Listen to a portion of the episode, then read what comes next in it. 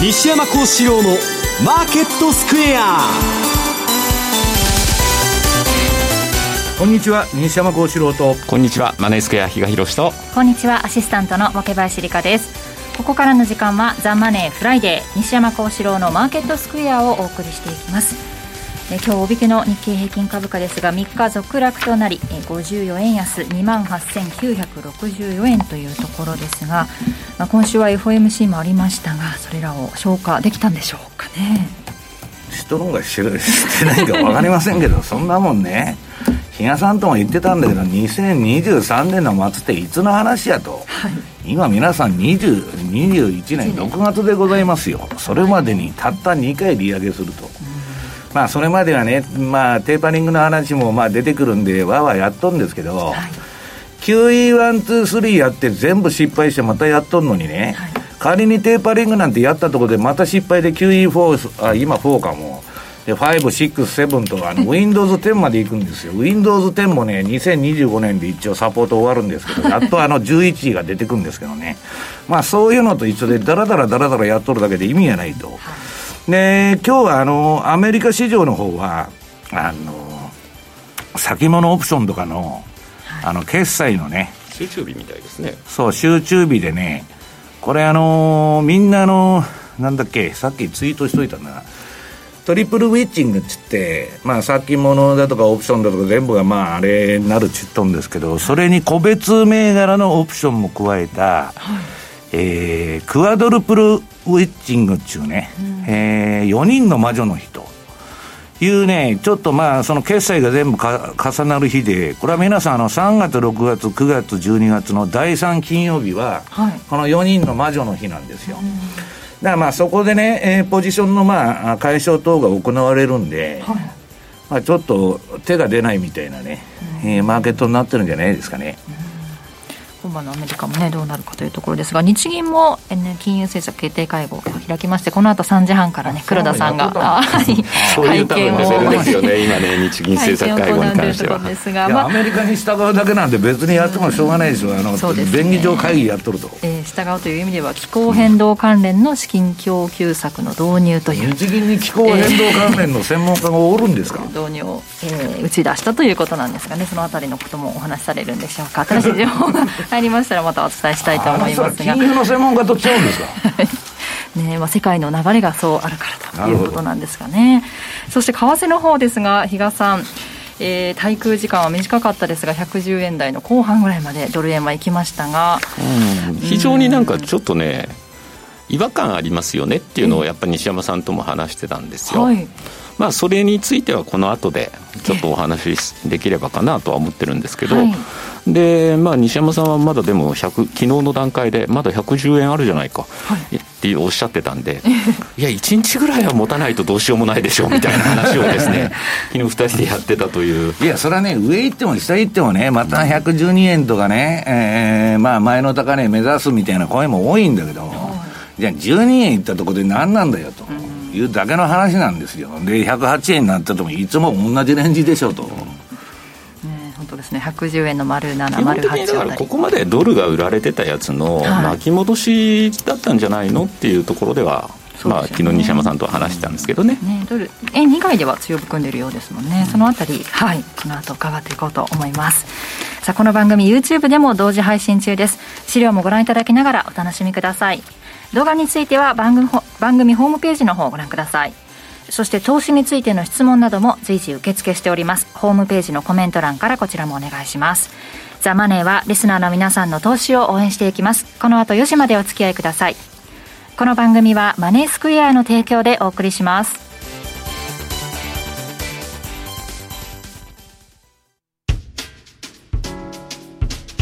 お聞きの放送はラジオ日経です。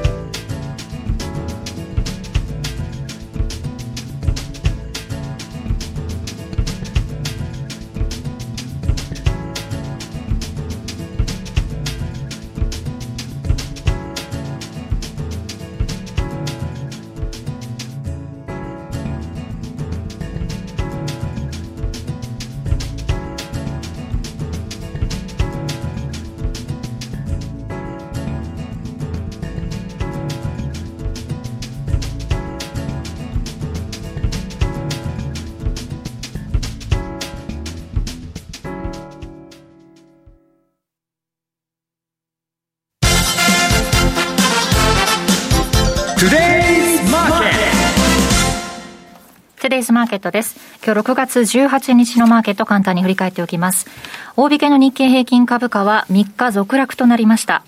54円25銭安い28,964円8銭。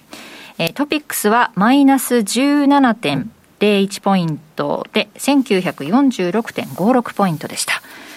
そして現在の為替が、ドル円が110円の丸7丸8、ユーロ円が131円ちょうどから丸8、そしてユーロドルが1.19丸1丸4あたりでの推移となっています。さあまずは為替について東さん振り返りお願いします。はい。まああの先ほど化林さんからもお話があった通りまあ一応マーケットは今週はその FOMC と、い。うのを睨んでですね、まあ、FOMC 前までは全くと言っていいほどほとんど動かず。で、まあ、正直、西山さんとも話してて、FOMC でも動かないんじゃないの？なんていうのをですね、前の日なんかにも話してたんですけど、はい、まあ、その中でも多分注目されるのは次の2点ということで、はい、あの話してたのが、えー、インフレ率の見通しですね、まあ、今後の見通しという資料が、これ、FRB から出てて、はい、えっと、ちょうど赤く左の方に囲ったのがですね、まあ、あの PC インフレーションというところが、まあ、インフレ率の見通しのところなんですが、2021年に関してはですね、えっと、3月の2.4から3.4に1%以上上に情報修正されていると。はい、ところが、えっと、2022年を見ていただくと、2.0から2.1に若干だけの情報修正になってたと。まあ、あのー、このところですね、FRB の要人は、まあ、出てくれば方、みんな口を揃えて、まあ、年、今年いっぱいぐらい、まあ、そのインフレの上昇というのは今年いっぱいぐらいのもので、うん、いうようなことを言ってたので、まあ、このデータの出し方というか、これは、まあ、そこと整合性が取れてるよな、というところではあるかなと。で、もう一つ、まあ、あの、皆さんもおなじみのドットチャートってやつですよね。これで、まあ、各メンバーが今後、金利に関してどういうふうに見てるのか、政策金利に関してどう見てるのかっていうところが、まあえー、その点で表されているものなんですが、まあ、2022年、えー、四角で囲んでた部分が利上げ。で、えー、2023年のやはり四角、赤四角で囲んだ部分っていうのが、えー、利上げというところで、だいぶ3月から人数が増えたよねとい。うところで、はい、まあ、テーパリング観測がですね、高まるというようなところにはなったんですが、その後の記者会見で、はい、まあ、パウエルさんは、このドットチャートって意味ないよと。だから学者のね、一応学者が集まっとるんで、FOMC っていうのは、はい、個人的な参考意見を出しましたと。うんただし、FOMC の総会っていうのは全会一致でシャンシャン総会と言われてるんでね、まあ今ならあのブレーナードが、えー、言うことにみんな言うこと聞くというだけの会議になってるわけで、パウエルじゃなくてね。もう次を見据えてるってことですかね、うん、まあ、そういった、まあ、会見を聞いてもです、ね、ある程度そこをうまく抑えるようなです、ね、内容だったかなというところではあったんですが、まあ、10年債、その前まで、えっ、ー、と、先週発表されてたのか、CPI なんかの時のの後に結構1.43ぐらいまで下がってたのが、はい、まあ、一気にまた、あの、FOMC 後にですね、1.57ぐらいかな、はい、そこら辺までこう戻ってたということでですね、はい、まあ、あの利上げに対するというか、テーパリングに対する、まあ、見方が強まったかなというところではあるんですが、ただ、あの違和感を感じたっていうのが、これ、実はね、3月の、ね、下旬ぐらいが1.75とか、そのぐらいまで金利上がってたはずなんですよ。ねえー、で、それに対して今回1.5いくつじゃないですか。はい、それで110円の後半までいく理由っていうのが全くわからないねって。で、結局、えっ、ー、と、利上げは前倒しになりましたというような観測になるのはいいんですけど、先ほど西山さんおっしゃってた通り、2023年ですよ。2022年すらまだ来てもいない。そこでようやくっていうのを、今からポジションメイクするの誰もそんなことしないでしょうと。だから、ドルを買う材料っていうのはなかなか意味わかんないよねっていうのが正直で、そこが、だからその、1.75、その3末の1.75とかの水準まで金利がいってるんだったら、まあその110円っていうのもなんとなくかだからね、もう9月からテーパリングだとか、一部そういう観測も出てるんだけど、利上げするって言ったもんで、そんなもんね、仮にやったところで、皆さん今やっとる無限大介入、あの QE インフィニティっていうのはね、まあ事実上の公式の QE4 なんだけど、 one、two、three とやって全部失敗してですよ。で、 three でもうさすがにこんな政策やめますってテーパリングしてて、で、コロナでやめたんじゃないんですよ。JP モルガンが短期市場から資金引き上げて、レポ金利が急騰したと、短期金利がね。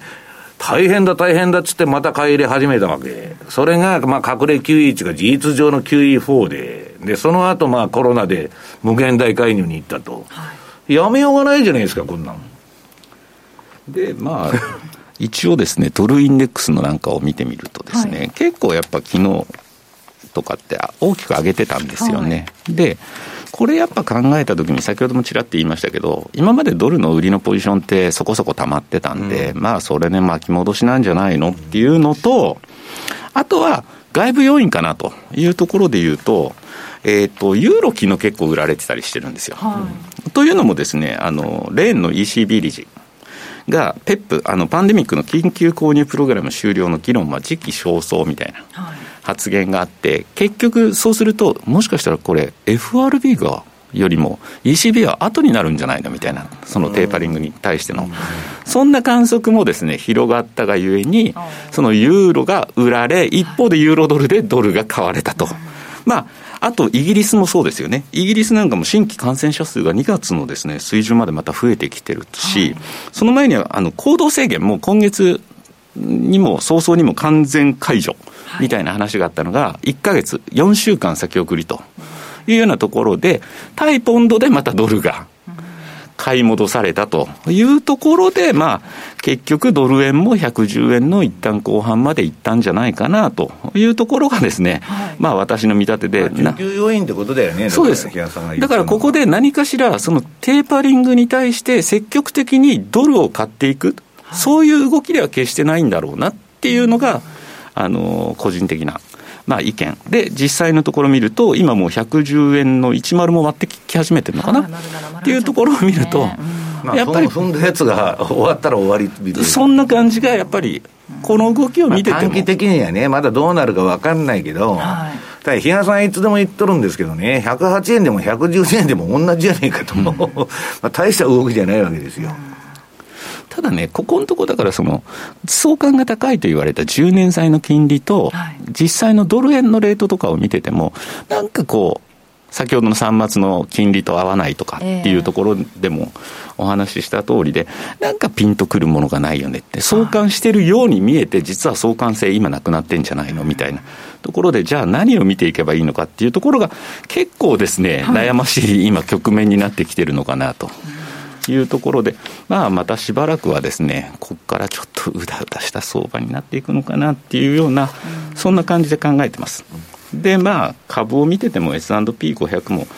高値圏にああるというところでもありますんで、はい、先ほど西山さんおっしゃってた、まあ今日ちょっと、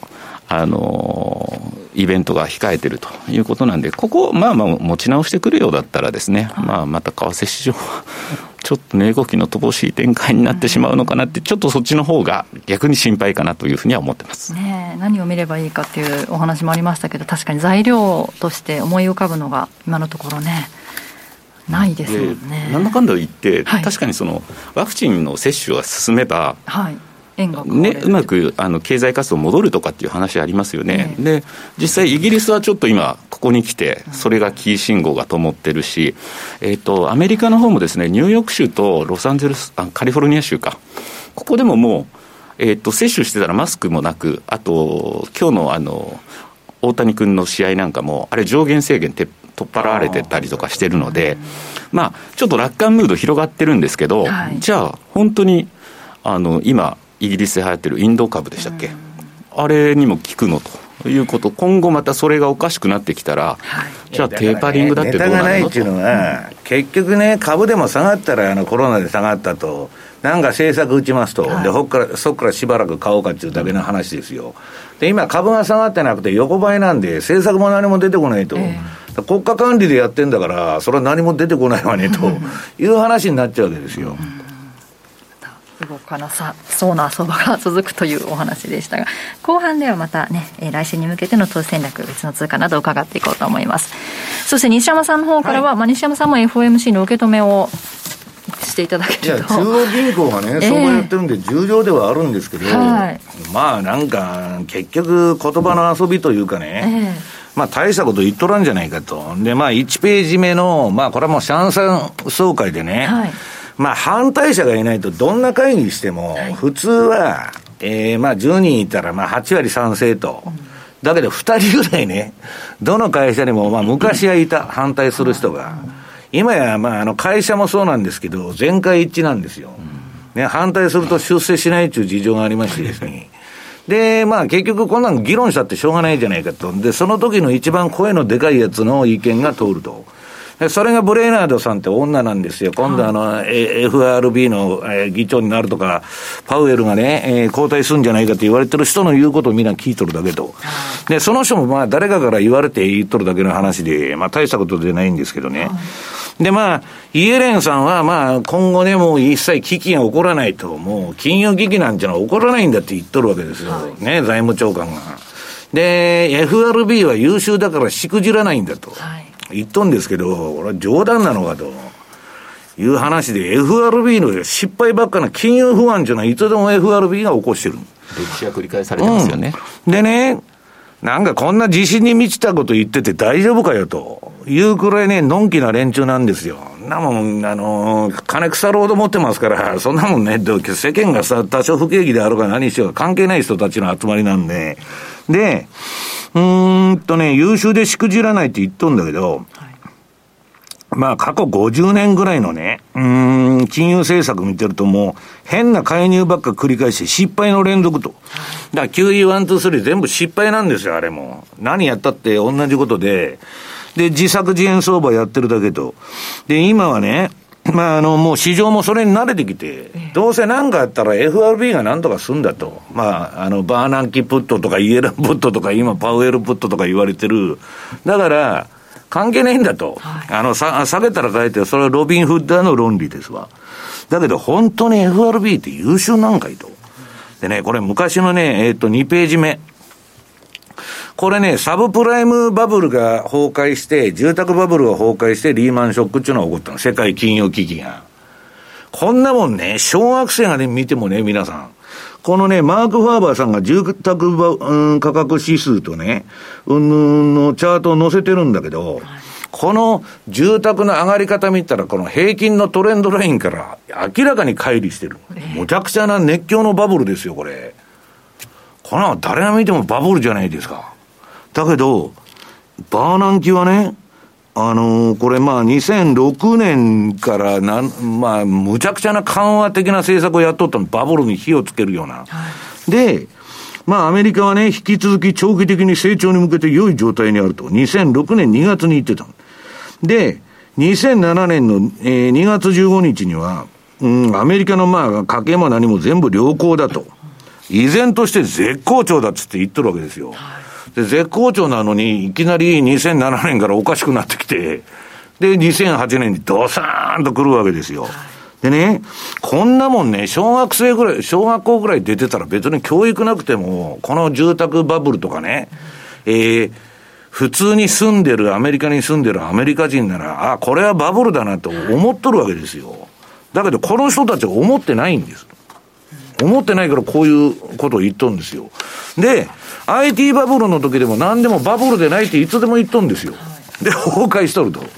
いう話でね。で、今はもうバブルもやめちゃったの。国家管理になりましたんでね。もうバブルとかそういう次元でもなくなってると。で、じゃあインフレは一時的だと。えー、3ページですね。これ CRB 指数なんですけど、こんなもんね、えー、っと、今のこのコモディティのね、物価っていうのは2020年の4月ぐらいから上げっぱなしなんですよ。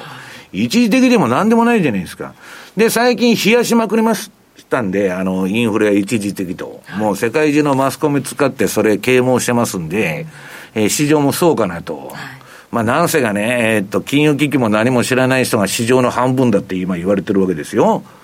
ミレニアルばっかがまあ、ばっこしてると。で、その中で、その、まあ、インフラ一時的っちゅう、あれなんだけど、今ね、これコモディティ指数ちょっと下がってきたさすがに。これはね、えっと、木材の先物を暴落したり、あの、めちゃくちゃ上がってた分が元に戻ったり、えー、銅とかその辺も買われてたのがちょっと、だけど上がったもん、あの、下がるのは当たり前でね、そんなもんこれからもどんどんどんどんじゃあデフレ的にこの CRB 指数が下がっていくのかちょっと、そういう話でもないと思うんですよ。で、まあ原油だけはまあ一番その中でしっかりしてたんですけど、4ページ。これもね、直近この FRB の啓蒙運動というか、インフレは一時的っていうのが、まあ、あの、浸透してましてですね。はい、まあ、ちょっと勢いがなくなってきてると。だけど、先ほどから FOMC 議論しててもね、もうしょうがないっていうのはね、バイデン政権になって、もう名実ともアメリカが社会主義体制に変わったわけです。はい、それはもう明確なんですよ。で、その中でね、面白いのは、今、あの、この、えっと、5ページの記事。うん、アメリカがね、今、文化大革命やっとんだと、バイデンっていうのは。はい、で、まあ、文化大革命っていうのは何かっていうのを説明してると、時間がそれだけでラジオ終わっちゃいますんで、はい、まあ、それぞれググっていただきたいんですけどね。まあ、あのー、私がずっと言い続けてたのは、バイデン政権っていうのはね、何やってるかっつったら、旧ソ連の、えー、時のその国家体制とか、あと毛沢東時代の、えー、中国に極めて近いね、えー、政策をやってるんだってことをずっと言ってきたんですよ。で、それが、その、うん、今まさに、えー、そういうことをやってるわけですから、そうするとね、金融政策がどうだこうだとかね、比嘉さん。こんだけグリーンニューディール、グリーンクリーンで金ばらまく。ねんで財政出動しまくって、もう金融なんて、金利なんか上げるっていう選択はないわけですよ。だから2023年の末までね、えー、のらくらやっとるんだというようなことを述べとるわけですよ。で、実際に、まあ、テーパリングとかするかもわかりませんよ、そら。一応学者の集まりなんでやらなまずいだろうと。やってもすぐダメになる。で、また緩和始めるだけなのに QE1-3 と一緒で4、5、6と10までいきますんで、あのー、まあ、大したことないとんで、文、まあ、文学大革命っていうのはね、まあ、歴史的に言うと1966年から76年までの、まあ、10年ぐらいやりよったの。で、その時、毛沢東っていうのは、あの、封建的文化、資本主義文化を批判し、新しく社会主義文化を創生しようというようなことでね、えー、啓蒙活動をやったんだと。で、それがまあアメリカの方でも相当今ね、アメリカっていうのは文化大革命の時代に入ったと言われてるんです。だから歴史の我々は大きな転換点にいるんだっていうことを認識しないと、今 FRB は何やっとるとか、何にもちんぷんかんぷんな話になっちゃうんですよ。それはテーパリングだって利上げだと。利上げなんかできるんかいという話、いや、やるかもわかりません。やってもすぐ失敗するだけと。で、また利下げとか緩和の繰り返しと。でね、6ページに毛沢東がね、えー、40年前ぐらいにもう死んどるんですけど、今生きとったらどうなるんだっていうことで、質問書のこれジョークですよ、皆さん。逆ですからね。あの、真に受けないでくださいよ。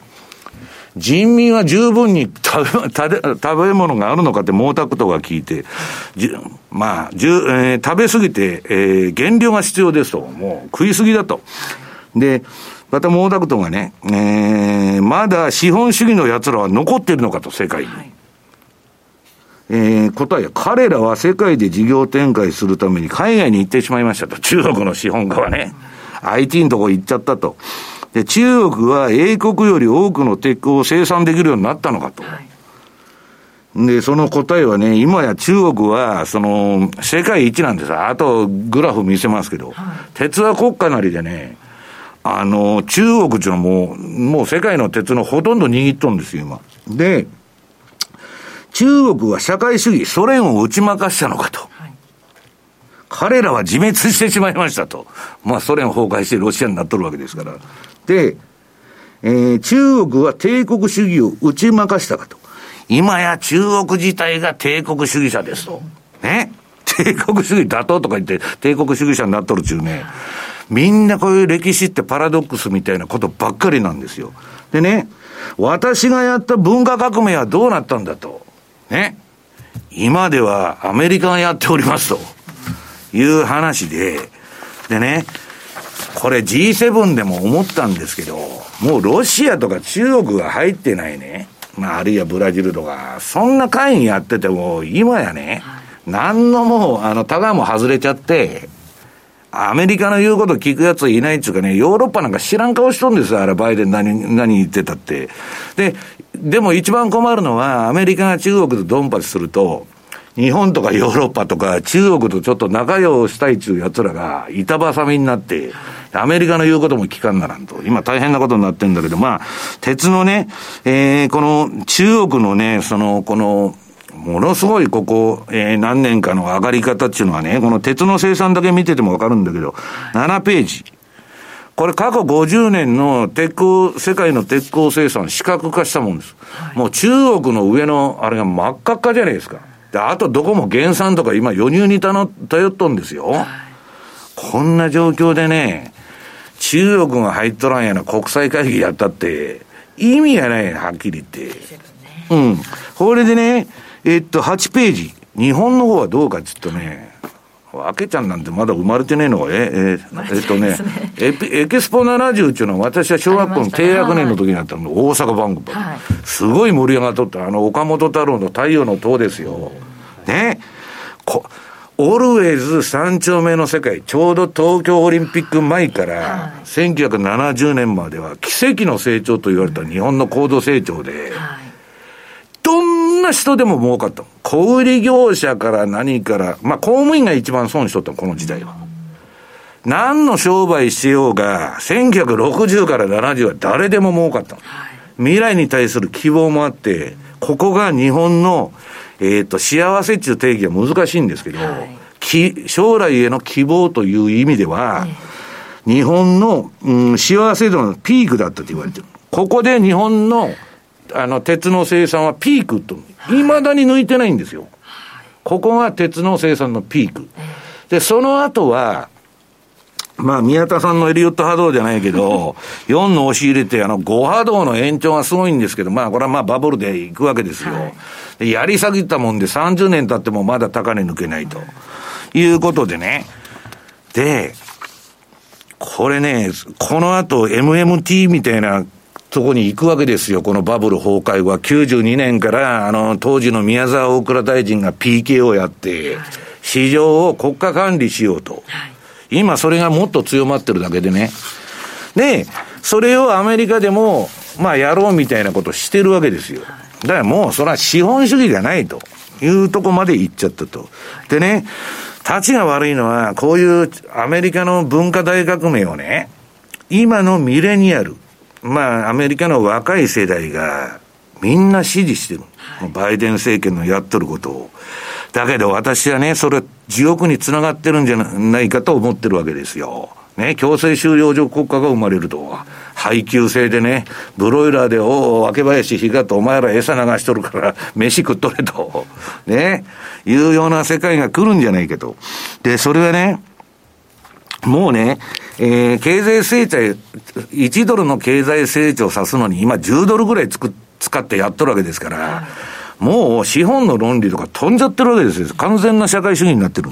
で、それで、えー、っと、この、まあ、マーク・ファーバーさんが言ったのは、より大きな視野から見ると、FRB の政策は小手先のみで、麻薬を注射しまくって、一時元気になっとると。それがずっと続いてるわけですよ。だから、これね、で、恐ろしいのが次のページ。これね、給付制で今アメリカ金物ってね、4人世帯でうまくすると60万ぐらい金が入ってくると政府の給付金で。いいわいいわと毒まんじゅう食っちゃったわけですよ。で、それ、もう60万も、あの、家族4人の世帯でもらったらね、もらえなくなったらですよ、明林さん、比嘉さん、皆さん。文句言うでしょう。もっとよこせと。ね。そうすると財政がどんどんどんどんむちゃくちゃになって、財政破綻したらもう、内装では触れないと。そこで大革命が起こってくるわけですよ。と、政府は何するかって言ったら、監視社会とか管理国家でね、旧ソ連とか毛沢東時代の中国みたいになっていくと。だからまあ最後に13ページにね、これまあ帝国のサイクルでいつでも言ってるんですけど、もう中国もいろんな問題を抱えてるんだけど、11ページか。11ページか。はいこの中国の今まだそれでも上り坂だと、アメリカ下り坂だと。で、その右側のページ見てもらうと、まあ、アメリカが上がってア、アメリカが下がって中国の赤いチャートが上がってんでね、はい、これ間もなくゴールデンクロスするわけですけど、中国はアメリカを上向いて。日本はどうかっていうとね、これ少子高齢化で下がりっぱなしなんですよ。これからも。だから、運用っていうのはね、そういう文明とすごく結びついてるわけ。社会体制変わったら何されるかわからないんですよ。だから私は言う運用の究極の目的っていうのはインフレヘッジだっていつでも言ってんだけど、はい、これね、こんなばらまき経済やっててね、えー、まあ、どこまで続くのか国がやっとるんでね、あれですけど、まあ日本はもう対 GDP 比の借金が257%ですんで、はい、まあかって一度だけイギリスで記録したことがあるんですけど、まあね、ちょっと、どういうんですか、あの、運用中のもうね、長い目でちょっと考えるような時期に来てるんじゃないかと。でね、ポール・チューダーさんがね、今週あの CNBC に出てきて言っとったんだけど、もういかなる商品、まあ株だとか不動産とかね、100年、過去100年来見ても、もう最高水準のバリエーションで買うもんないって言っとるで、あんなチューダーみたいな男がね、もう、あの、3度の飯より売買が好きっちゅう人が、何を買ったら、したらいいのか分かんないと。ただ、あの人は最後に一言言っとるのは、私はインフレヘッジっていうか、インフレ商品の方にこれから注力していくと。いうことでね、えー、私がいつでも言っとるように、全体主義というのは、えー、結論としてね、インフレを招くんです。で、そんなことなりようがないって言っとるのが FRB であり、はい、まあ、マスコミなんですね。日本を見ろとなってないんじゃないかと。で、中、怖いのは中国っていうのは、失業の輸出をしたわけです。ね。失業の輸出ってどういうことかって、人件費安い人間を世界に送り出したとか、ね、日本でだったら500円で作れなきゃ作れないもん100円でね、世界に売ったと。これはデフレ製造マシンだったの。だけど、それがデフレ、中国がいる限りはデフレでね、インフレなんか絶対ならんちゅう人がいるんですけど、今やね、日嘉さん、中国人ってもう日本抜いとるよ、あの、エリート層とかそんなのは。給料でも何でもね。で、中国企業もそうだし、向こうの企業に就職した方が給料高いっていうことが多いんですから。いつまででもね、中国が昔のね、えー、なんか下請けの製造業ばかりって安い製品ばらまいてたっていう時代は、もう私は終わったんじゃないかと思ってるんですけどね。行くと肌で感じるって言いますもんね、うん、その進んでる具合が。だから14億おるんですよ。えーその中の1割でも優秀なやつがおったら、ね、1億人以上おるんですよ。まあこれはまあ、私はね、それがいいとか悪いとかね、私は皆さん誤解のないように言ってるんですけど、資本主義がいいとか、社会主義がいいとか、そんなこと、あるべき論なんか全く言っとらんです。こうなったらこうなるんだと、歴史のね、過去は。じゃあ我々はそれに対応してどう運用を変えなきゃいけないかっていうことを言っとるだけで、はい、何々主義がいいとかそんなもん個人の自由ですから、それは社会主義がいいっていう人もいれば、資本主義がいいっていう人もいるし、はい、人間っていうのは立場によって言うことが変わりますから、まあそれはいいんですけど、各人格用でね。まあ相場的には結構ね、比嘉さんが動かん動かんって言っとるのは、はいもう国家管理市場に入ってんで。そういうふうに言われるんです、そんなもん当然だと。と、こういう商売も上がったりになってくるわけですよ。動かないと。動いてなんぼの世界ですから。まあ困ったもんだなと、日嘉さん。いう話です、ね、最近はね、もう何を買えばいいの？か。ポケモンカードみたいな話にもなってきてますからね、そういうところにまでお金流れてる。ポケモンカードがいくらするの？いや、結構な値段みたいですなんか知らねえけど、カードだとかね、そのブロックチェーンで、若林個人ですって認証して、ね、で、若林も出しゃいいんですよ、そんなもんでね、はい、奥だとか調達しとるやつが ゴロゴロおるわけですよ。で誰が投資してるんだと。まあ、頭おかしいでしょ、はっきり言って。まあそういうね、えー、浮ついた世の中の中でね、気を引き引き締めてまいりましょうということでございます。そうでした。以上、トゥデイズマーケットでした。マネースクエア。5月8日、ついに新たな通貨ペア、ユーロポンドのお取り扱いをスタートいたしました。皆様、もうチェックいただけましたでしょうか？導入に合わせてご用意した特設ページでは、ユーロポンドがどのような通貨ペアなのか、トラリピとの相性はどうなのかを詳しくご案内しています。また、昨年9月に導入した OG9 位との組み合わせ戦略をマネースクエアからのおすすめとしてご紹介。ページから直接発注いただくことも可能です。ぜひご覧ください。さらに10月まではスワップをプラスマイナス同値でご提供いたします。始めるなら今がチャンス。まだユーロポンド未経験という方、マネースクエアの口座をお持ちでないという方、この機会にぜひお取引をご検討ください。さあ、快適な資産運用を始めましょう。マネースクエアではこれからもザ・マネー西山幸四郎のマーケットスクエアを通して投資家の皆様を応援いたします。毎日が財産になる株式会社マネースクエア金融商品取引業関東財務局長金賞番号第2797号当社の取扱い商品は投資元本以上の損失が生じる恐れがあります。契約締結前交付書面をよくご理解された上でお取引ください。お聞きの放送は、ラジオ日経です。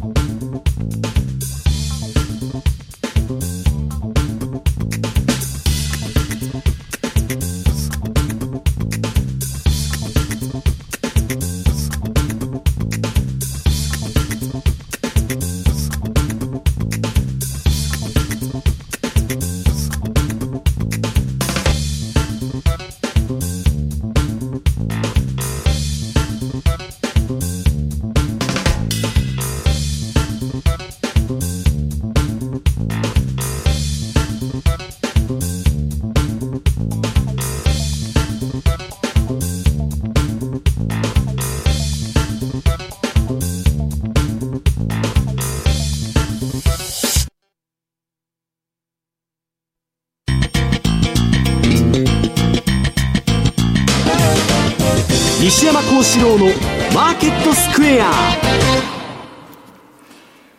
さてこのコーナーではマーケットの見方について西山さんにいろいろな角度で教えていただきます。今日のテーマは OG9 位の投資戦略についてですね。はい、はい、今日比嘉さんもこれ資料持ってきたんだっけ？持ってきたんですけど最後のコーナーで使うかと思ったんで。あそうか。まああのね、まあ、マネースクエアさんからえっと、私、あの、OG9 位のね、えっと、レンジ取引をやるのに、えっと、最近まあ ATR チャンネルっていうのをよく使ってるんですけど、その変動が小さいんで。はい。まあ、あの、大きくはエンベロープ。えー、週足で13週のプラス3%とマイナス3%。はい、要するにエンベロープっていうのは移動平均乖離ですから、はい、移動平均の3%上と下のレンジで動くというのを言ってた。はいしたらなんかあの、最近なんかマネースクエアさんでその取引がね、すごいまあ流行ってて、えー、っと、13ページ。これはね、マネースクエアさんの方で、まあ新たな私の13、13週移動平均の3%乖離じゃなくて、えー、プラスマイナス2%と4%の乖離のバンド。それをまあ、あの、テクニカルでエンベロープって言うんですけど、で、真ん中に走ってるのがね、これ皆さんあのチャートで、えー、っと、26週の、えー、移動平均ですから、1年は52週なんで、まあよくその半分、半年移動平均みたいなもんです。それの、えー、細かい動きの時は、ボラティリティが低い時は2%の、えー、レンジで動くと。で、まあ拡大すると4%までいくんだと。いうのが、まあ、マネースクエアさんから、はい、まあ、今出てて、私はまあ、それのチャートを作って持ってきたんですけど、はい、まあ、あの、このレンジに、まあ、大体、まあ、見た感じ、もう、全部収まってるなということは、まあ、あの、言えるわけですよ。で、さらにはですね、まあ、一つちょっと、あの、付け足させていただくと、はい、まあ、どちらかというと、これ、プラスマイナス2%の枠に収まってる時間帯の方が結構なこの今のこのチャートからも分かるじゃないですか、どちらかというと、そこにはみ出すというところっていうのは、まあ、ちょびちょびと。いうところもあるので、であるんだったら、このプラスマイナス2%のところ、この26週移動平均、同じあの仕掛けをするんだったら、ここを厚めにしましょうよというような言い方もできるのかなと。ただ、何かがあった時に相場っていうのはちょっと大きな動きをするところもあるんで、そこをカバーするのがそうプラスマイナス4%と。いうところで、こう、あの、分けて考えるのにも、割とこのエンベロープ、よくですね、だから、どういうレンジで仕掛ければいいのとかっていうのって、やっぱ取られての場合はどうしても、うん、そうなった時に、比較的これぐらいだったら、あ、あの、まあ、以前から私たちもあの戦略リストっていうのがあって、1.07を境に、はいえー、上は売り、下は買いみたいな感じのことのご提案もさせてもらってて、はい、っていう話はこの番組でもしてるんですけど、おおむね大体ね、この1点、黄色のプラスマイナス2%だったら1.05から1.09のちょっと上ぐらいなんで、まあ、われわれが言ってる部分とも、ほぼほぼ一致してるよねという言い方、それよりもだから若干ちょっと狭めになってる感じ。うんで、大きなあれでいくんだったら1.01から1.13ぐらいを見とけばいいでしょっていうところも、おおむねプラスマイナス4%はそこの中のに、またさらにちょっと狭まってはいるんですけど、まあ収まってるよねっていう言い方もできるかなというところを考えると、まあ、あの、レンジを考える上で、このエンベロープってこういう使い方もできるんじゃないんですかというようなですね、ちょっとご案内というところではあるんですけど、ただ一つ気をつけなきゃいけないのが、これがすべての通貨ペアに当てはまるかっていうと、決してそういうわけではない。あまあ、そりゃそうだよね。なので、そこはご自身でチャート、はい、同じエンベロープっていうのをこういじってみながら、えー、この通貨だったらどうなんだろうっていうのは、こうあの、ちょっとお時間あるときに、あの、あ、これ、この通貨に関してはこれがいいんじゃないかみたいなのを探してみるっていうのも一つ面白いんじゃないかなというところもありますし、あとこの辺の話っていうのは、実はあの M2TV で昨日、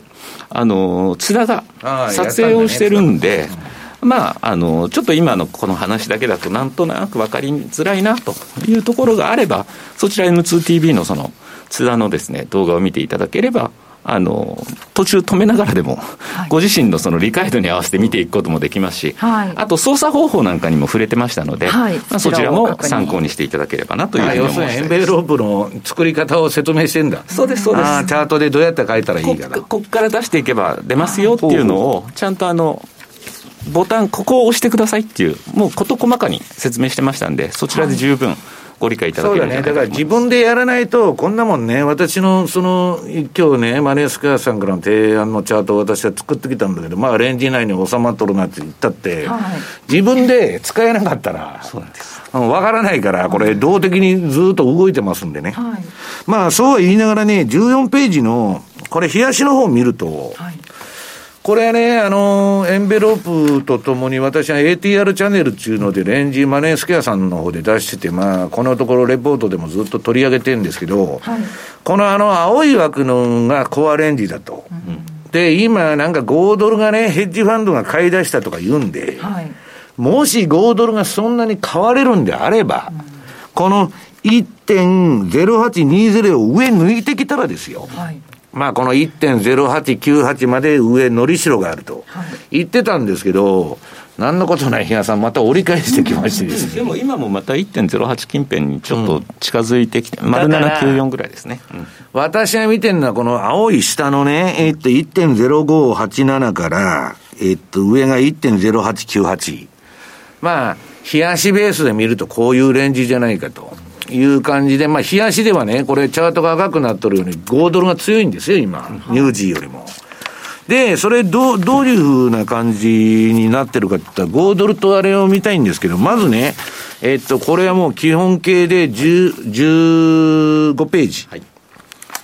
これね、標準偏差と ADX の動きをね、えー、よーくチェックしないとダメなんですよ。トレンドが出てるのか、レンジになるのかと。で、そういう意味ではね、えっと、16ページの5ドル。5ドル円ですね。ちょっと CM の後にご紹介してもいいですか、ね、はい、はい、はい。じゃあ一旦 CM 行かせてください。お聞きの放送は、ラジオ日経です。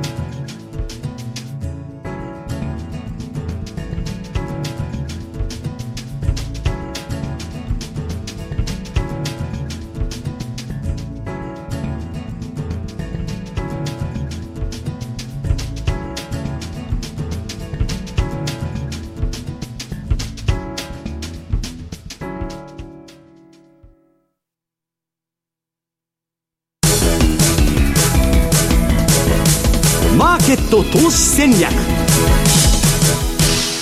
さて OG9 位で続き伺っていきます、はい、はい。はい、えー、っとねもう時間がないんでパパパッと見ちゃいますと、はい、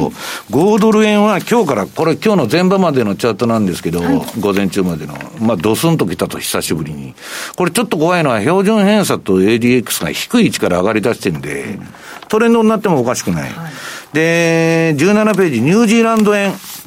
これはもういち早く売りになってまして、長いこと、まあ、買い、買いの相場の循環続いてたんですけど、また結構下がってきたなということなんですよ。はい、でも、チャートだけパッパッパッと送っときますけど、18ページがポンド円。はい、まあ、どれも同じように今日からちょっと転換しちゃったなと。まあ、大統領選挙の、なんだっけ、えー、時のあれはな、セルイン順か。6月で株も終わるって言われてますしね。はい、まあ、ちょっとこういうリスク性の商品みんなあれなのかなと。で、ユーロ円の方も同じドスンときましてですね。はい、まあ、ちょっと相場の潮目が変わったかなと。で、これ標準偏差と ADX の波形がここから上上がってくるとちょっと怖いぞと。で、カナダ円ですね、えー、これも同じような波形ですね。結構上げましたけど、ちょっと調整になるんじゃないのと。はい、で、ドル円の方はまだあの、真っ赤っかなんですけどね。うん